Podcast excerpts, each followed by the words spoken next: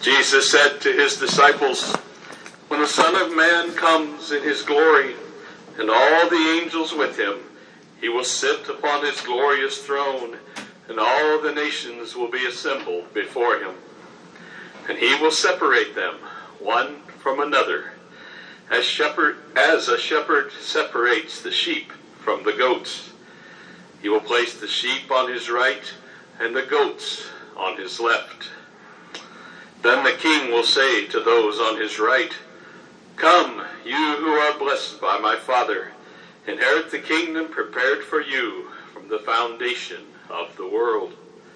For I was hungry, and you gave me food. I was thirsty, and you gave me drink. A stranger, and you welcomed me. Naked, and you clothed me. Ill, and you cared for me. In prison, and you visited me.'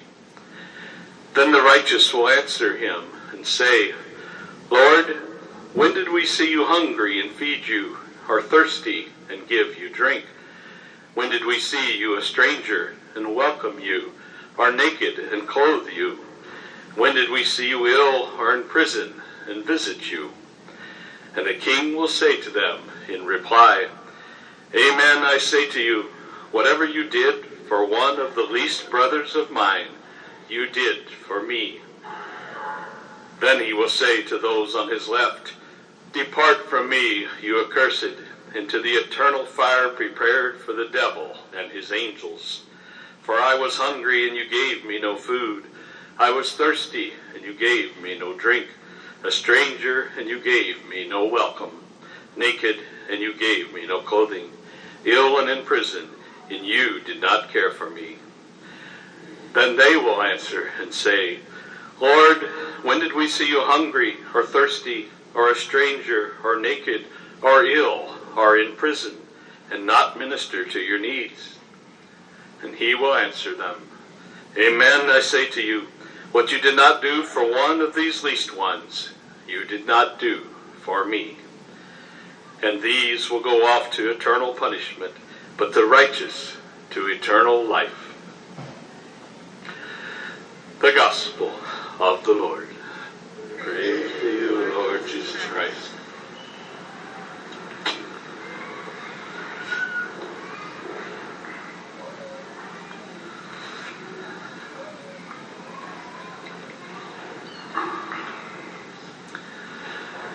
Just a few years after the end of World War I, in 1925, Mussolini just had become dictator in Italy.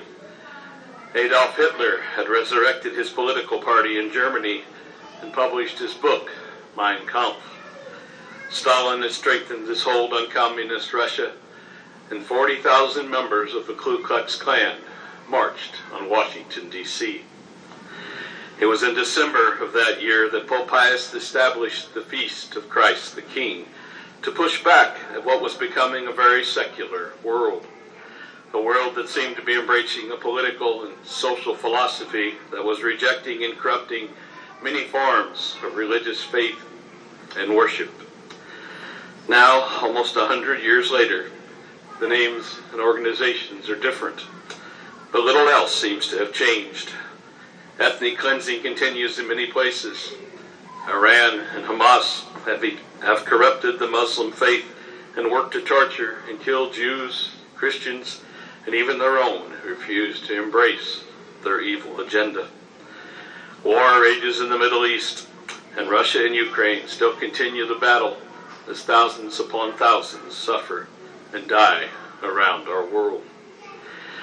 And right here in our own country, the majority of our fellow countrymen have become convinced that God and faith are unnecessary, that faith will in fact restrict their freedom to live out on any selfish desire that they may have. Today, as our church year ends and we are towards the season of Advent, we celebrate the solemnity of our Lord Jesus Christ, King of the universe. And just as it was 98 years ago, this feast is intended to help us pull back from the secular world and refocus on Christ Jesus, who is indeed the King of the universe and the creator of all we have and of all we hold dear. And while you and I may not feel threatened with death, we are being persecuted. We face growing pressure to restrict our faith, to compartmentalize our lives, to put our faith in a box. We Americans have economic, social, educational, and political lives. And for those of us gathered here, we have a spiritual and religious life as well. Yet more and more we hear, keep your faith to yourself. And we've been conditioned, unfortunately, to do just that. We feel compelled to stay quiet, to do nothing that may spread the gospel message. Today, Matthew ends his gospel with some very explicit instructions on what is expected of us, and a dire warning of what will happen if we don't follow those instructions. We are reminded that our faith requires us to be committed to justice, the character of our society, to the rule of law, fairness, equality, and to work for peace in our world. The true measure of our faith is how we treat those in need, the poor, the disfavored, the victims of war, the accused, the incarcerated, and even the condemned. We are all guilty when we allow other people to be mistreated. An absence of compassion will corrupt our parish, our community, our state, and our nation, and eventually it can destroy our very souls. Selfishness, fear, and anger will make us vindictive and abusive, unjust and unfair. All of us will suffer from an absence of mercy. If we fail to take action to share the gospel message, to reach out to those in need, we condemn ourselves as much as we condemn others. Our gospel warns us what will happen if we don't show compassion to the poor. We corrupt our own decency. The great Saint Augustine taught that we can never be morally neutral. Either we're growing in virtue or we fall into sin. Christians don't have the luxury of simply being neutral. There is no moral neutrality. Either we're growing in virtue or we slide headlong into hell. So too with our attitude towards justice and the poor. Either we are actively reaching out to the poor and showing concern for them, or we are unconsciously hardening our hearts against them and sliding into attitudes that trivialize their issues and distance ourselves from them and from God. If we are not actively advocating against violence and war and for justice and the oppressed, it's inevitable that at some point we will downplay the issues of violence, poverty, racism, inequality, injustice, and freedom of religion.